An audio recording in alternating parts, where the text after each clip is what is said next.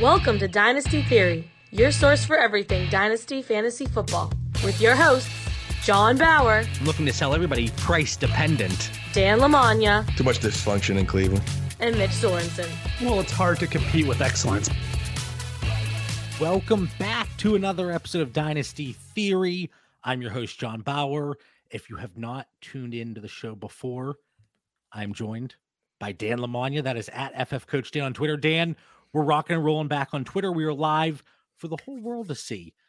Uh, you know, usually we've been doing it for the the patrons there over in the Patreon, and then throwing it out on the podcast feed and on YouTube. But tonight we are throwing this episode out for everybody live. How are you doing tonight? Doing awesome, man. Coming off a real fun weekend. So it's great to be here on Twitter. You know, my college Georgia Bulldogs now ranked number one in the country. So I'm absolutely stoked, just thinking maybe this is Georgia's year. And then spend 80 bucks, I think it was 80 bucks on Saturday night on that uh Fury Wilder fight. And I got home late. I came back from, from a college football game. I'm like, ah, do I want to spend 80 bucks? Because I missed the pre-show and I'm like, this better be worth it. And it was like the fight of a lifetime there. So absolutely love that. And then my Cowboys won again, guys. So just I feel like I got some good momentum into talking dynasty football tonight. Let, let, let's do it. The last fight I bought, I think it was a Tyson fight. So that tells you how long ago it was. It wasn't when he bit Holyfield Holyfield's ear off, but I think it, did he fight him again after that or Lennox Lewis maybe? And it doesn't matter. Anyway, we're also joined by Mitch Sorensen. That's at Dyno MC. What is going on, Mitch? Another hunting trip in the books? Got it done. Didn't kill anything, but it's okay. Went out, had a great time, got snowed on. Didn't feel warm for like three days afterwards. So that was a little painful. But I wanted to say, Dan, I owe you an apology. I think I was the hardest person on you about Kadarius Toney. I think I constantly made comments about like just never wanting him on a roster ever. But dude, Kadarius Toney can do things on the field that other wide receivers can't do. And those are the wide receivers that I want on my team. I didn't see it in college, but I saw it now. So I went out in 20 different leagues today and tried to trade for him. I only got him on one league, but it was a good effort. But I'll say you were right, man. Buddy, I, I appreciate that. You're a better man than me because I, I, came in here like, like quiet. And if anything, I was, you know, revved up at my boy JB over there, who was, you know, busting my chops with Toney, and we're having a, a, theory discussion on our Patreon there, and you know, the whole film versus analytics conversation, and you know, JB was all serious, giving you know, deep from the heart philosophy, and I'm just being a, a wise guy on the Patreon, you know, probably firing him up, not intentionally until we realize he's getting fired up, but uh, man, I was happy about Toney, but I, I didn't come on the show talking about Toney or Tremble, even though you know I'm stoked. That was another uh, part of a good uh, DFS and Dynasty weekend. I said there's nobody that gets me more riled up and that knows how to push my buttons the way that you two do. And Dan, I felt bad right away, but you knew I was a little aggravated when I dropped an F bomb on you. I was like, oh, I probably should have said that, but you knew you got me right there. And listen, it's been two great weeks. All right. But let's let's give a little bit more time until I take my L there, until I take my analytical L, which I anticipate having to take here shortly. But t- tonight is not about Tommy Tremble, Kadarius Toney. Tonight, and this came from the the Discord. Tonight is about what we are doing with our teams if we're a contender. Who are some of the targets that we're we're looking out, you know, across our leagues, across our dynasty portfolio, and we are looking to acquire players that we might even be looking to move away if we're contending. So potential trade bait that we really think is going to get a return that's going to help push us a little further along to get that championship this year. Now, before we get into some names, something popped into my head today, and it came from the Discord again. A lot of the conversations that we come up with on the show come directly from the Discord. So it's easy content, and I always appreciate that. But we're looking at what to do as a contender. We're five weeks in here, five games in the books. Hopefully, we're sitting at five and zero, or four and one, or a strong three and two. But one thing that popped up, and then this happened in a trade discussion for me earlier today. I have somebody else's 2022 first. They are now looking to potentially enter a rebuild.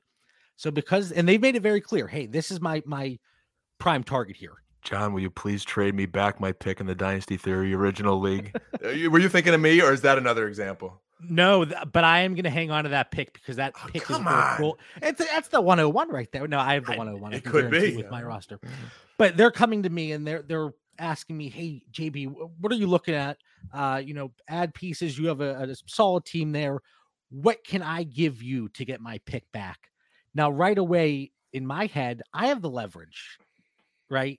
And then we had some trade discussions back and forth, and they even said, "Listen, I understand you're you're holding my pick hostage, essentially," and to an extent, I am. But I wanted your thoughts here, Mitch. I want to start with you. If I come back to you, just like Dan did, hey JB, my my team, ah, it's not good. I want to get my pick back. How do you approach that? Because you certainly could benefit, but then if you push it a little too far, then you turn that manager off, and then it's only five weeks in. Maybe that pick ends up being a little worse than you anticipated. How do you how do you play that trade negotiation? So for me, this is actually really simple, and I'm upfront with everybody about it. The price is double.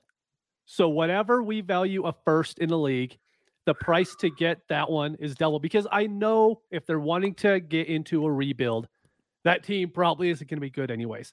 So let's say it's the 108, eh, Eh, but they want it back because they want to turn that into the 103.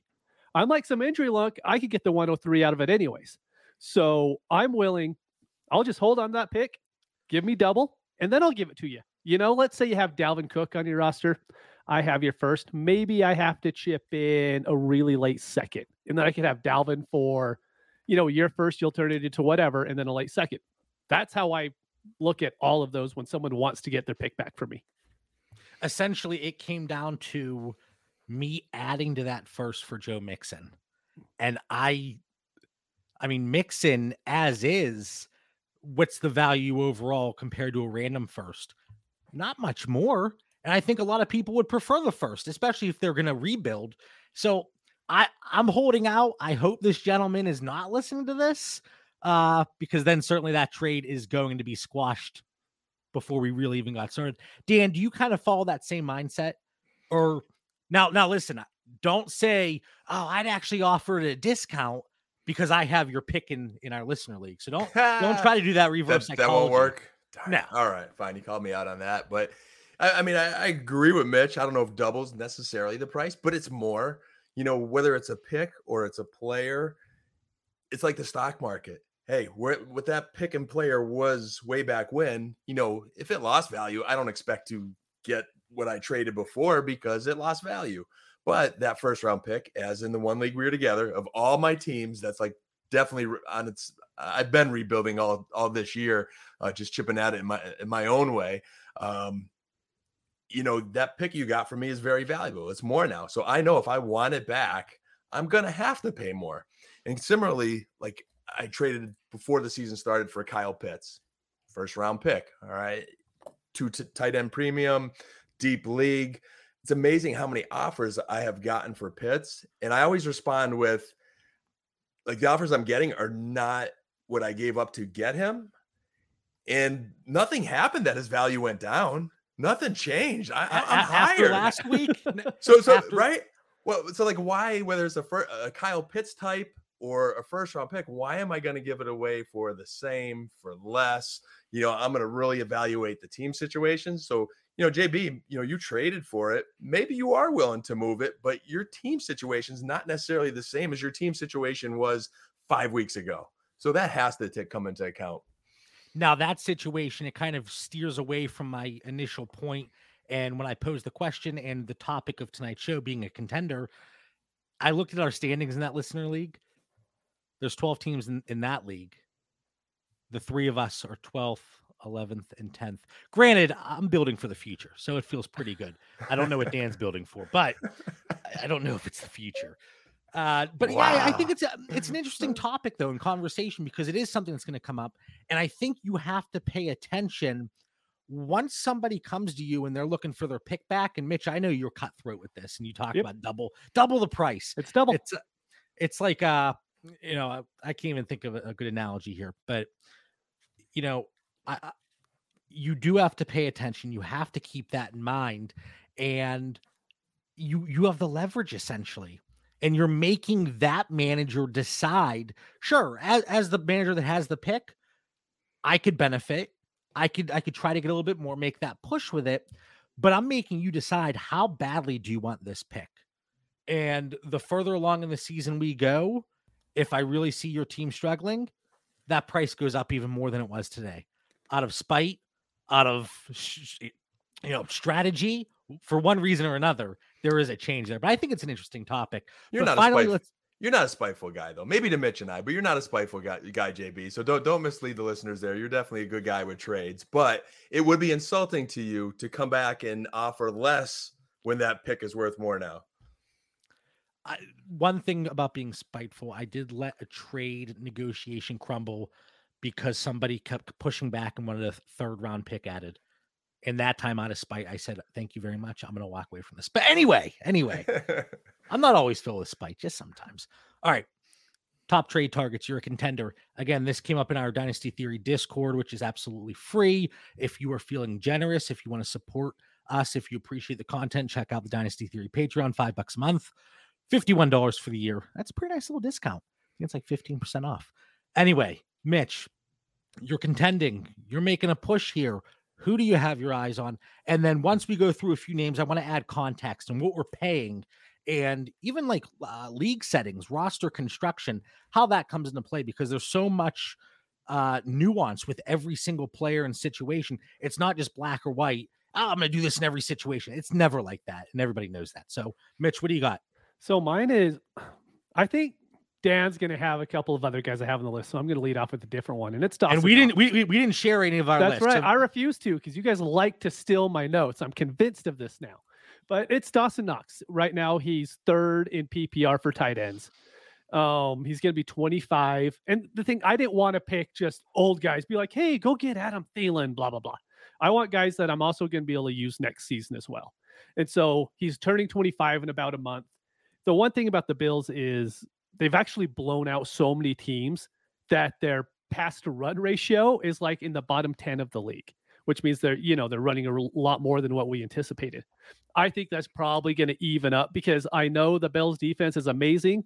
They're not better than the best team in the league by like double amazing. So I think other teams are going to catch up a little bit and they're going to have to throw the ball more. They throw the ball more. Dawson Knox is in the situation that we love we already know that he was being used in the red zone. He was used last year in the red zone when he came back after his injury. They were looking for him. And now we saw it on the game on Sunday night to where he's the guy catching a 55 yard touchdown, you know? And just looking at that tight end landscape right now, like I love Hockenson, I love Kittle. They're not getting used. I mean, that's just how it is. Dawson Knox, no matter what that offense is, he's going to get used. And so for me, when it comes down to what I'm willing to give up, I thought someone like Juju would make a lot of sense, but I don't know if that's enough. So I think the real question for me is going to be I'm contending. I think I'm going for a championship. Can I give up my first in that league to get Dawson Knox? And this is tight end premium. I'm not doing this in non premium leagues because it's just a completely different process but I think I'm going to talk myself into trading my first for Dawson Knox. Let me let me before JB you break down that value. I just I want to add something to that, Mitch, and I, I think it's a very interesting pick that you made here, and it's one of them where one of the, we all have our, our strengths in this fantasy game that we we play, and, and sometimes we even second guess our our strengths or, or you know our own conviction on certain players. And Wait, Dawson, really quick. Uh, speaking of spite, I got to throw ego in here. I don't think Mitch has ever second guessed himself, even when he knows he's dead wrong. I don't think Mitch has ever second guessed himself. Well, Mitch is all in. He's all in. Duke Johnson, but um, when he's in, he's in without a doubt. But Mitch, I, I like this, and, and I am going somewhere with this angle here. So Dawson Knox is a guy I really liked in the preseason, and it goes back to watching Buffalo Bill games last year when I just watched how he was kind of breaking free from coverages. Now he had little problems with some drops, and but he flashed. I'm like, this guy, he's kind of on that sleeper fringe list. And I read all these positive reports, like they're like everything you could want to read in the offseason validated everything I thought going into the year. And then now he's producing and he's doing it week in and week out. And there's two things that I really want to zero in on. One is like did the fantasy community just like label Dawson Knox as a guy that's not worthy of being up there? Where you're, you know, like everything we see, know, and study says Mitch in a two tight in a, or a, I see keep saying two tight end because I'm in I have this one league in my mind, but in a 2.0 premium league, there's nothing that says that's a bad deal. Like I love that thought. And the second piece is just how teams utilize players because it's like here that was probably my one question. How is Buffalo going to use this guy that looks good on film that I really like watching that all the signs are pointing to and now they're they're answering that question. He is a big part of their passing game. And there's so much volume there it's ridiculous in that Buffalo offense. Unlike a guy like Laviska Shenault who's another one of those guys that uh, my eyes are saying the same thing when I watched Laviska last year the reports out of college was just health issues. He could have been a first round pick. Like he's got all the criteria. I'm watching him this year. He makes a catch when they try to tackle him. The way he is breaking tackles and has like a whole one catch. It goes for 58 yards, and then Urban Meyer does not want to find ways to get him the, the ball creatively. Just mind boggles me. So I'm a little bit frustrated, and you know, that's the end of my rant. JB, take it over. Now, getting away from Laviska Shenault, I don't know how Dan managed to creep him into the conversation. That was pretty good. But he's talented yeah. like Knox. The film says this is a guy that should hit in fantasy football, but he's not being utilized. Knox is being utilized. Wait, what was that F word you used? Fantasy football? Fil- film? What, uh, what is that? Film? I love the film, JB. I love the not, film. That's that's an F word I'm not familiar with. Support right, with so some analytics. What do you got for us in the analytic world there, JB? Now, one thing that we're doing on the Patreon, I say we, I, I am doing this you. on the Patreon. Yes. It's an analytic machine. but it's the, a weekly usage report, and it's spitting out, you know, we're looking at routes per drop back, uh, the way they're lining up, slot, wide, in line, uh, receiving yards per drop back, yards per out run, average depth of target, the way they're being deployed, uh, a target share, different things like that in one easy, quick way to find all this information.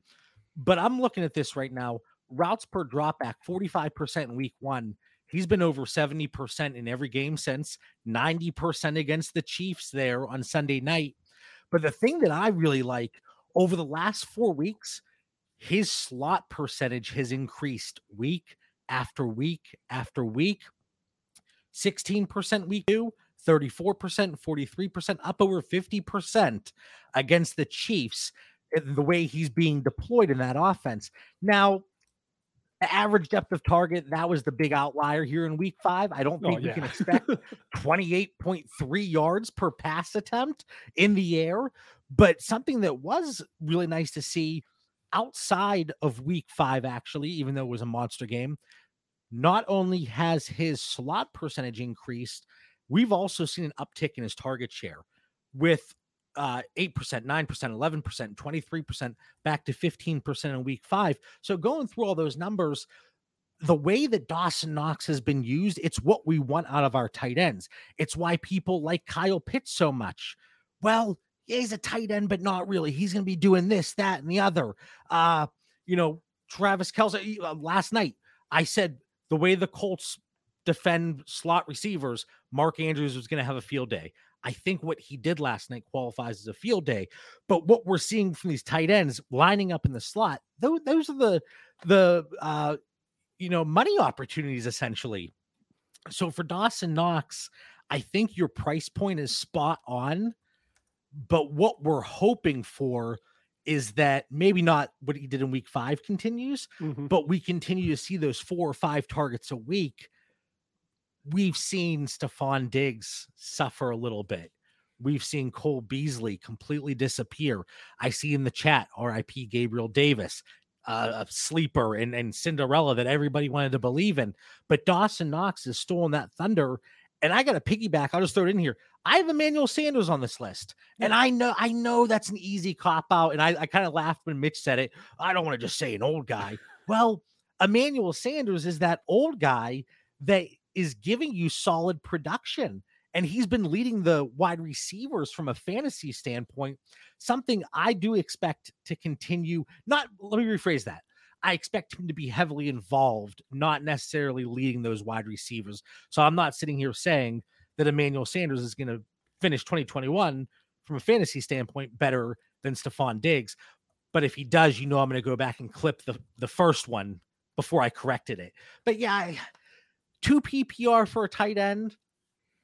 I think uh, if you're contending, a late first is probably right on target here. And we've talked about the the strength of the 2022 class and what we're seeing here, especially in super flex from these quarterbacks that are going to be rookies in 2022. So there's that concern. So do you move a late first if you think Dawson Knox can get four, five, six targets a game? He's getting used more than you said, TJ Hockenson after that big week one. So I don't know. Dan, do you do you pay that price? I think I start with a second in the player and, and, just know in my back pocket if I could take the negotiation up to a late first and then maybe try to get like a, a second or a third back with Knox because that first that that could be an elite player. I don't know if Knox does not, you know, eh, I don't consider him an elite player. At least you know we know what his upside is, but I think it's in the negotiation there. I, I think Mitch has just got to work his way there, and he knows he's got that as a tool, and ends up with a tight end that's going to put up a lot of points this year. And to Evan's comment in the in the chat there of RIP Gabriel Davis, I think for this year it is an RIP Gabriel Davis. I think it's Manny's turn. Um, you know, the, that offense is just operating differently, but he's still only 22, and he's still, you know, he had a touchdown last week. He's still in the game plan and flashes now and then. So I wouldn't completely RIP him just for this year. Yeah, and you, you got to be a little patient there. Uh, we would expect the departure of Emmanuel Sanders here um, after the season. Cole Beasley, who knows what's going on with him. But before we move on, Emmanuel Sanders, again, target share, he's hitting 15% pretty much every game.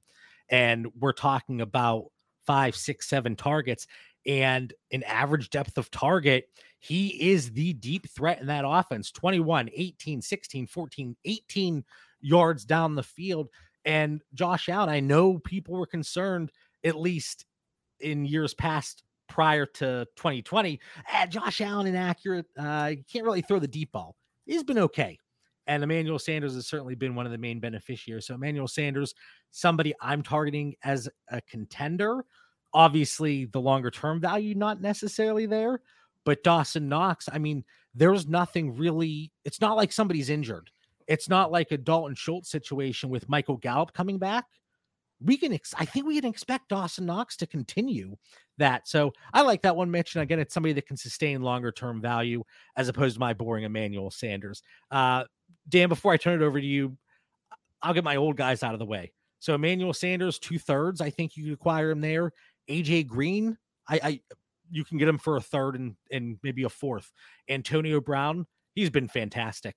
I think he's going to cost you. I have a second and third, maybe. To, yep. Yeah. Agreed.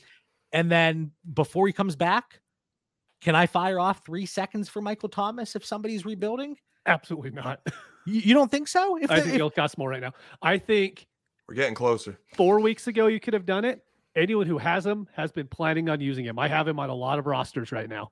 What, what if you're what if you're 0 and 5 towards the bottom of the standings and points scored? 0 and 5? Well, 0 and 5, okay, oh that's the exception. Maybe if I'm 0 and 5, but if I'm two and four going into week seven when he comes back, I'll fire him up and hope I could go on a run. Okay, but that's somebody else that I'm looking yeah. at here, especially with what we've seen out of that offense. Jameis Winston, he's been pretty solid. And we've seen two splash games from him. So Michael Thomas, I think he's going to garner and demand 30 plus percent target share. And I, I just, I don't, eh, the thing with him is hopefully something doesn't happen. He comes back for a game and he's like, oh yeah, I'm sitting out the rest of the year. So, you know, something crazy happens. Um, but those are the three older guys, kind of went in declining order. Sanders, Brown. Is Brown older than Sanders? Sanders is older than Brown, I think. Correct. Sanders is older. I don't know the exact age, but he's definitely older. Okay. I hope so. He's closer to the rocking chair. Brown Brown just came off a hiatus, so it took a little momentum, and he feels older. He's and you talk, talk about hips. And talk about Achilles. Mitch was all over Emmanuel Sanders coming off that Achilles, and he's been okay ever since then. All right, Dan, I, I kind of hijacked the show here for 24 minutes. Who do you got? Hey, I like we're going in different angles. You know, Mitch is zeroed in on, on, a great target that he's identified.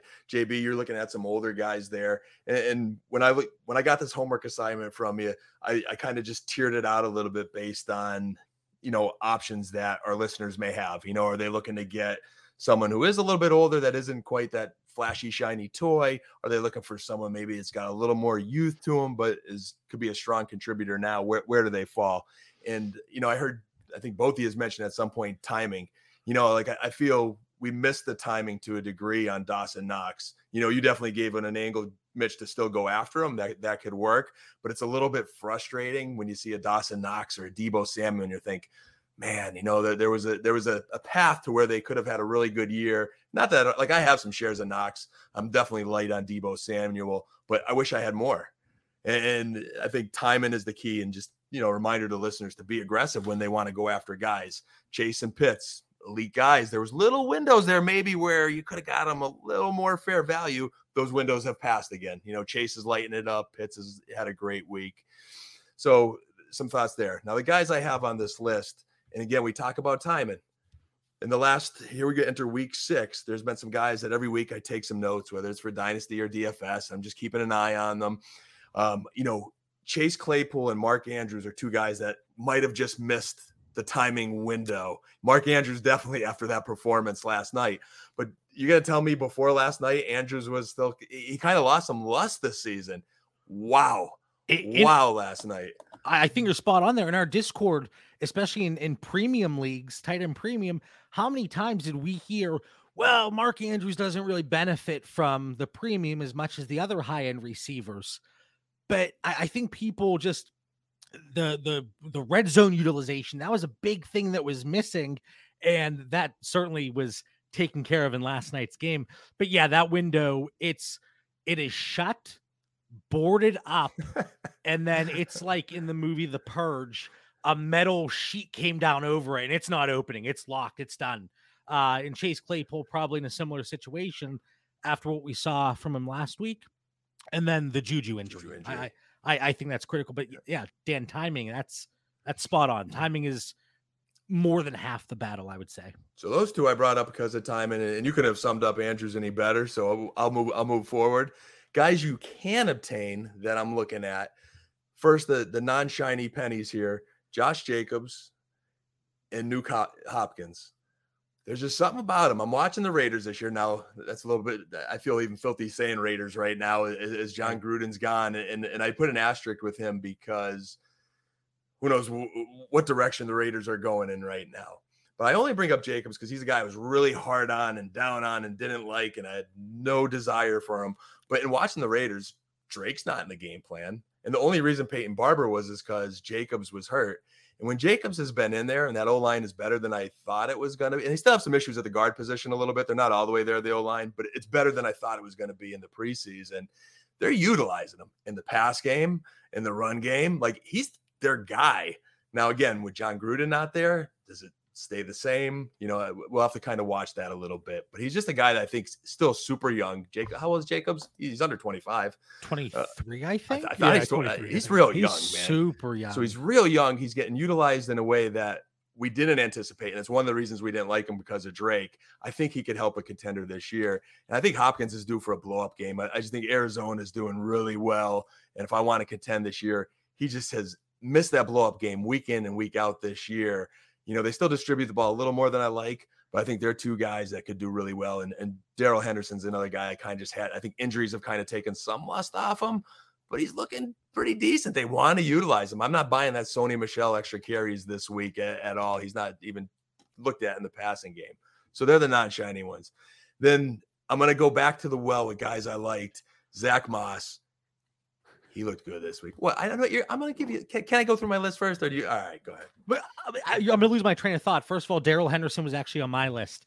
Now in the offseason, I was saying I, I, I was moving him for first. I like that, that, that, that, was the plan, and I, based on you know, I don't want to say what we saw from Marlon Mack in those seven carries or six carries last night. Actually, five carries, but five carries, 40 plus yards, uh, coming off that Achilles. Marlon Mack didn't look terrible last night. That is shocking. Wow. What'd Weird. you say? What'd you say? Which one? What? John said Marlon Mack, and then I think you said wow or something. Oh, yeah, you were, yeah. you were no, heckling I was him, just right? saying I was so shocked that someone could actually come off an Achilles tear and not be absolutely horrible. Like it's a really weird thing. I thought like the running back position was this like mythical beast of like the only position in any sport that cannot come back. Olympic athletes can come back, no big deal. People can play basketball. Kevin Durant comes back and is awesome.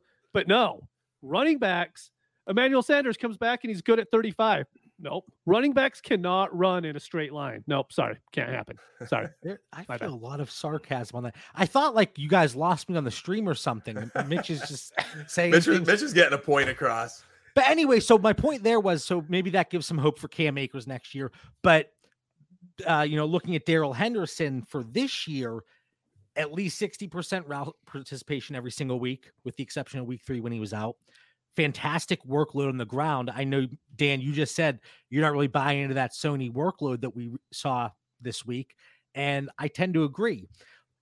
Next 11 games, that runs through week 17. Hopefully, you're in the championship. Nine of their opponents are the Giants, Lions, Texans, Titans, Packers, Jaguars, Seahawks, Vikings, Ravens. Those teams are in the bottom half of the league when you look at fantasy points given up to running backs. Nine of their 11 opponents. And I think they have the Cardinals and 49ers, who are a little bit stiffer competition defensively, at least in terms of their fantasy ranks up to this point. But Darrell Henderson, I'm, I'm right there with you. And then who else did you say? Because there was another one that kind of light bulb kind of went off. Henderson, I think, has that Akers role, and that's why he's really good this year. But the other guys was uh, Josh Jacobs and uh, DeAndre Hopkins. Yeah, DeAndre Hopkins, that's an interesting one. And it was yesterday or today I saw a thread on Twitter and a lot of people chiming in. I didn't realize people were so down on Hopkins. Like, is he having a fantastic start to the season? No. He's like wide receiver 16, 17.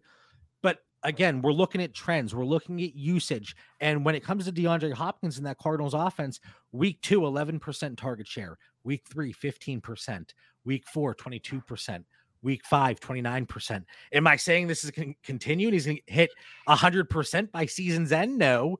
But if I can get him at a nice discount as a contender, I I mean, the age cliff is there. You know, thinking that's going to come up here shortly with him. What is he? 29 years old. I I'm still investing, and I did not realize people were so down on him. So I think that's a really good one to bring up. And I think that's why they're down on him, JB, because they're looking at that age cliff. They're like, hey, we drafted this guy or held on to him because of his perceived first round value, and he's not quite producing that. But as you mentioned, the volume of, of you know target share that he's getting, it's there, it's rising. I thought he was going to blow up this last week, and that's where I, I stacked him. And Kyler was all pumped about that stack. Even had Kadarius Toney and Tremble in the lineup. But what I didn't anticipate is the last two weeks how well the 49ers defense has played. And it is just something you kind of could lose in the fantasy community sometimes. Like I thought Russ and Metcalf were going to eat the, the week before in that Seattle offense, and they didn't either. It's just the Niners offense is struggling so much. So I think it's just a matter of time before he goes ham. And then I mentioned Zack Moss. Again, I'm going back to here's a guy that just Buffalo really wanted to give him the ball a year ago, and he, just couldn't stay healthy. So then we come into the season, we think he's the guy. There's still you know, some Singletary truthers there. Singletary does okay in the beginning.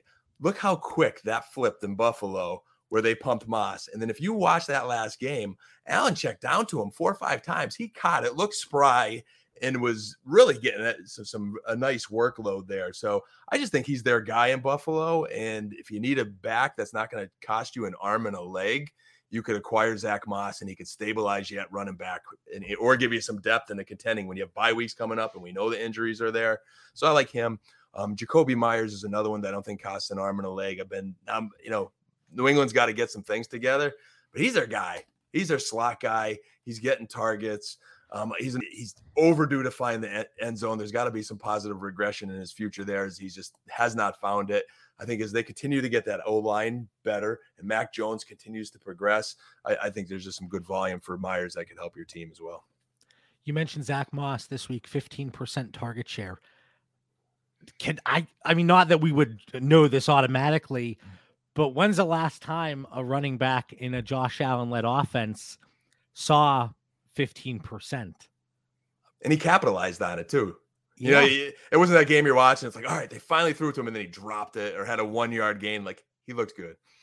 Yeah, and and you brought up a good point, and I we talk about usage. I'm a big trends guy here, and it's tough for football because it's a limited. It really is a limited sample. You know, whether it's trying to find players in certain draft rounds with breakout age and college dominator, and then by the time you dwindle down, it's like okay, there's eight guys over the last decade. Is that enough to really get enough information from? And oftentimes, the answer is no. And I, I try to preface things with that, that it is a limited sample. It's not like baseball where we're getting 162 games a year, hockey or basketball. So there's such a limited sample here. And we try to find trends and identify usage and the way players are utilized because that is critical. And I was I was guilty of the whoa, look at the way Singletary has looked these first few weeks. They really like him. Just like that. The Bills completely go not not entirely, but go to Moss for the most part. And we have seen this how many times across how many teams. J- just when you think Rondale Moore is really going to pop off for Arizona and get a ton of targets, kind of comes back down. Uh, you know, it, eh, countless examples across the board, and that's what makes football. I, uh, one fantastic, but two so freaking frustrating at the same time, especially for somebody like me who's trying to find those those trends. And I'm throwing graphs out to the Discord every day, and Mitch is saying, "JB, like translate this for me." And there's times I'm like, I can't even. I, it just looks nice, Mitch. I don't know. What do you want from me? There's some R number on there. I have no idea what it means. But here, so I only have three more guys I want to mention in this topic, and so the reason why I did them is because they're in variables of a second round pick. One of them is a very early to a first round pick, late first. The other one's going to be a mid round, and the other one's going to be any second you could throw, you could get them. It's going to be James Robinson. He is going to be that first to second to where I think he's just going to get more and more work. The second one is Fournette. I mean, even the Discord is raving about him. I mean, he is just going to get work. And the last one's James Robinson all the dude does is score touchdowns. You wasn't he your you first said, one? He, oh, he is so excited that? about wait, wait. James Robinson. You're really high on him. He Conner. Uh, Gets, so, so that's a decent excuse, right? At least they have the same first name. And so James Conner, I think you could get him for any second. But every single week, he can give you a touchdown. Like, I think prop bets on him, when you get that 0.5, you get, you know, some plus money on that. That's a great bet I think you can make each week because he's just they're not getting Edmonds the ball ever in the red zone. And so I think those are just three guys. And the reason why I picked them is because I think they're going to be valuable next year too. I'll admit, before the season, I said the whole Ronald Jones thing. that Ronald Jones ship has sailed. That thing's gone. But these three backs, I could see them being used next year. And that's why I don't mind giving up seconds for them. I don't mind giving two early seconds if I have to for James Robinson because I think they're still going to get work next year. And those second round picks, it could be someone for like I'm not going to even end up playing next year. And so I just think it's the proper move to make on a contender. Mitch, um, I, I always really quick. I always steal quotes from Mitch, and most of the time I don't even think he remembers he said it, so I could probably just steal I'm it. And he would never know. But you said something. I think it was in the Discord, and you said roll. that James Conner, you love this role for him. You and it is a, a fantastic situation. Red zone utilization inside the five opportunities, but he's not asked to put up 25, 30 carries a game. So durability, that concern, and again, injuries could happen any which way, but to minimize that risk a little bit and lowering his workload, working hand in hand with uh, Chase Edmonds, who two weeks ago I said go out and get him for two seconds. He's on my list again. I'm still trying to get him for two seconds, or Damien Harris in a second. But that that backfield, I like what they're doing and the way they're being utilized. Outside of Jonathan Taylor, James Conner and Nick Chubb each have six carries inside the five. That is the second most across the running back position. And those are high value touches. I was looking at it. Um, carries inside the five are four times as valuable as carries elsewhere on the field. I think it was like 0.5 versus two points. Uh, you know, so it's pretty significant. So if you're getting those touches inside the five, that's a great opportunity for James Conner. So I think, and the Leonard Fournette, that was a fantastic one too. And I hate that we're agreeing on all of these. I I really don't want to. I wish I could say, oh, that's that sucks. That's awesome. My head is gonna sleep on the pillow last tonight so well with all the compliments of Kadarius Toney and Leonard Fournette. I'm basking right now. I'm glowing, man. I'm glowing. But Mitch's guys are, are really interesting. And when you look at James Conner, Leonard Fournette, and then I mentioned Zack Moss before, there's like the common denominator in all three of them is those offenses are awesome. you know, I mean, you got a Josh Allen led Bills team You got, you know, the GOAT Brady, you got Kyler. They're all healthy. They got good old lines. They're contenders. And those three guys just established themselves. You know, and O'Connor's doing that with Chase. So you got to temper it a little bit. You know, there's going to be some games that are not going to, the game script might not quite ebb and flow your way, but more often than not, they're going to help you. And it's the same thing with Lenny, too. Every once in a while, Brady gets super greedy and just doesn't want to throw the ball here. You guys are laughing. Ah, like that. Oh, Ingram's another frustrating guy there. That's, don't get me going on Ingram. Probably half our listeners, too. But uh, good list there, Mitch, man. And JB is just James Robinson, JB is the other one that's just kind of that Mitch mentioned. Just Jacksonville. That's the only like frustrating, weird thing. Like, but for this year, I think it's solid. He keeps proving everybody wrong. I just don't know what the heck's going to happen with that coaching situation. I'm on like again, this goes back to like Darrell Henderson and the price point we were putting on James Robinson. If I could cash out, if I, at this point now, if you're a contender and you're relying on James Robinson, we're going into week six. I, am not just going to ship him off to ship him off because I would like to win that championship. And I think James Robinson presents that opportunity with the workload that he's getting. Uh, he'll probably. JB, he'll be he'll be back next year. It's just a matter of you will be and ETN will be back in the conversation. But Lenny and Conner, they they could be out. Both of them are on one year deals. So you know, right. next year is an interesting factor. Sorry to interrupt but, you, man. No, but I think for Fournette, and James Robinson, like I'll pay a mid second next year and a late second if I have to.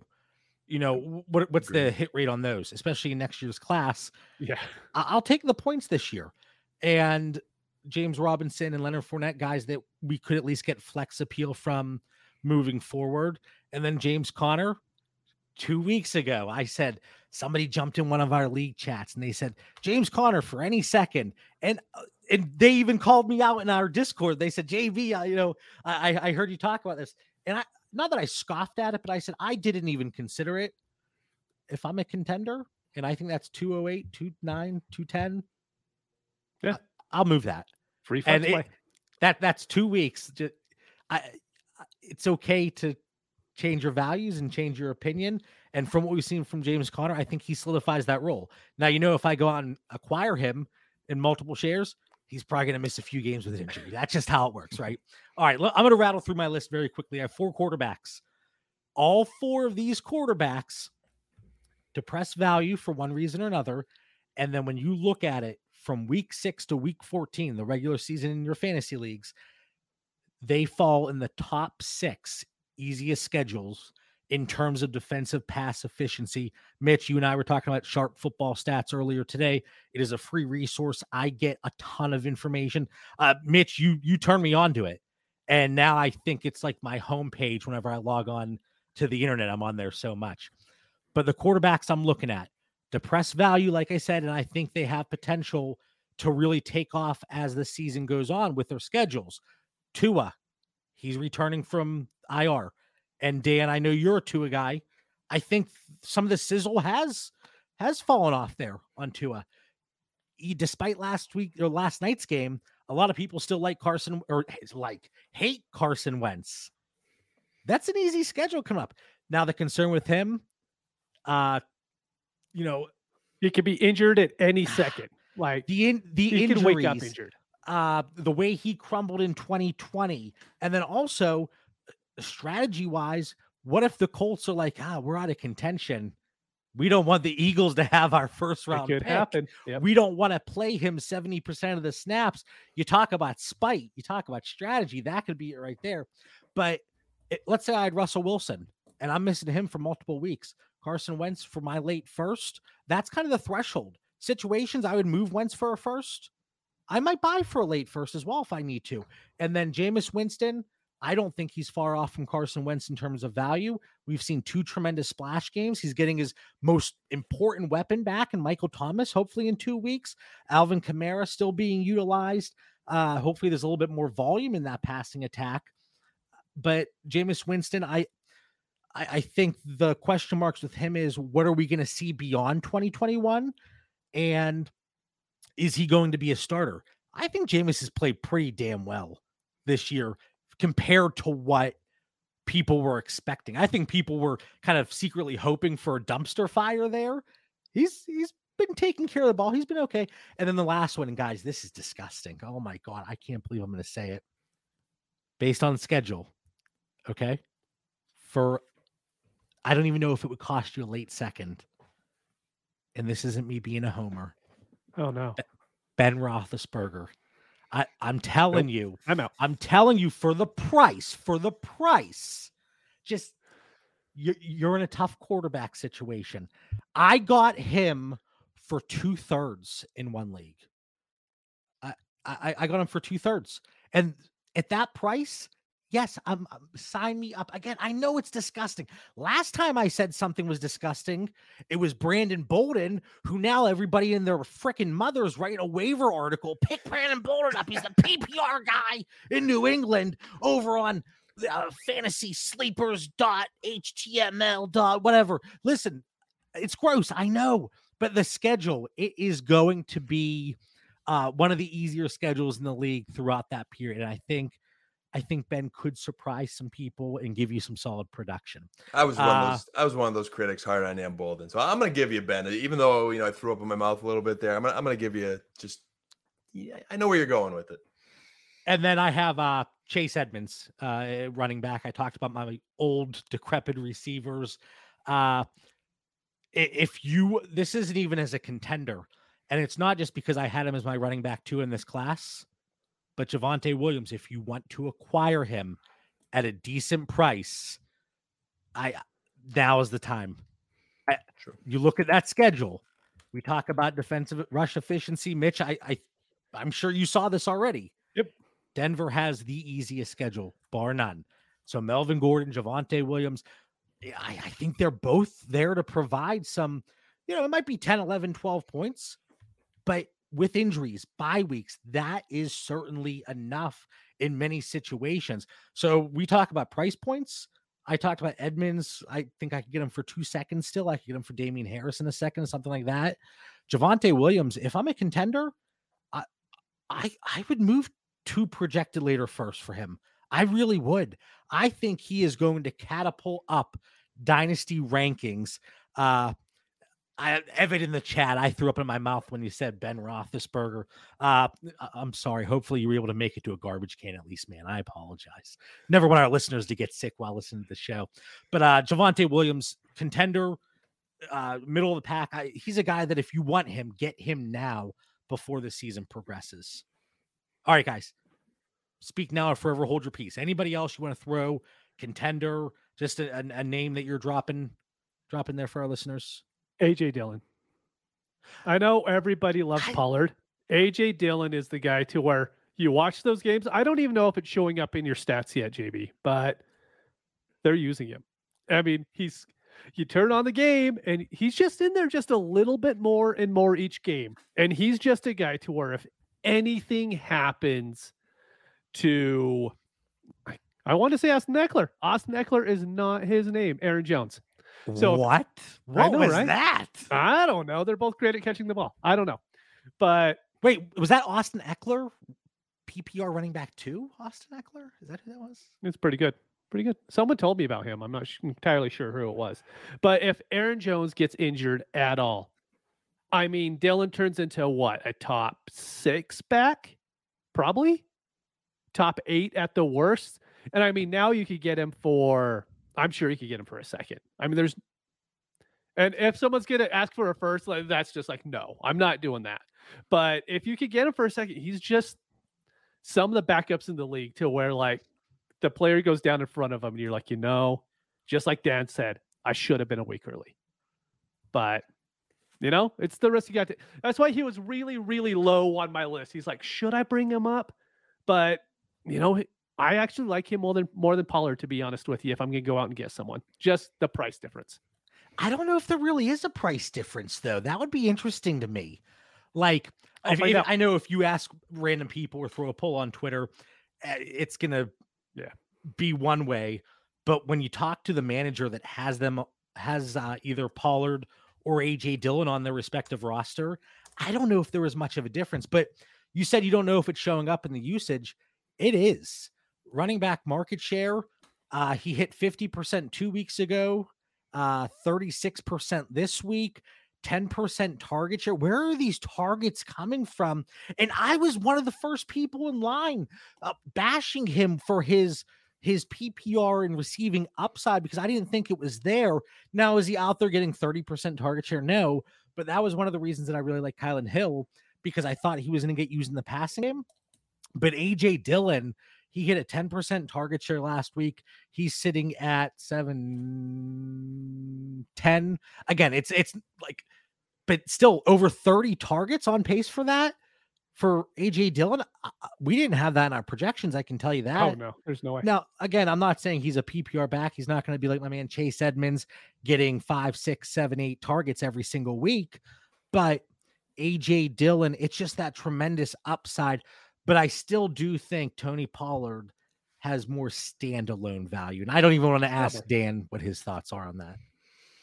Yeah, man. No, I, am not. I'm not even gonna go there. I'll throw one for the road here and, and just at the tight end position. Um, and believe it or not, it's not Tommy Tremble as much as I want to, but just a little disclaimer on Tommy Tremble, who I do like his long term for Dynasty, and, and, and, I'm happy I got those shares. But he's getting only a low percentage of the of, of, the routes run on the team's passing plays, and his touchdown was on a broken coverage. I mean, it was just wide open. So like him, but if you're looking to contend this year, he's not your guy. Um, but you heard it here first. Tommy you know? Tremble is not your target. I mean, really, he's not anybody's targets, especially Sam Darnold. Oh, I want but... him on every roster. He should be getting more targets. It's just not his time yet. He's still developing. But um, Dan Arnold, man, uh, this is yeah. another one of those you know Bolden type takes here. It's it's bottom of the ocean guys. But the Jaguars wide receiver situation is so bad. They purposely trade for him at tight end and six catches for 64 yards. He's gonna have a role. They, they just that's his strength. He's a he's a receiving tight end, and that's an offense that he fits in right now. So if you're looking for some volume at a low price, I'd go with Danny Arnold. And you talk about Jacksonville, and this is, I guess this could be my final thought, but here let's final thoughts. You look at Jacksonville, and I'm going to jump the gun here on a final thought. Are there any more people out there with those hot takes? Trevor Lawrence isn't their quarterback one in this class. Oh, I'm I, sure. I I don't I, I I've been pleasantly surprised. You talk about dysfunction, you talk about things falling apart. He he seems like he has a really good demeanor out there. And Dan, you might be able to look at that more and speak to it from a playing perspective, but it doesn't seem like he's ever too high or too low in a situation where it'd be very easy to get too low.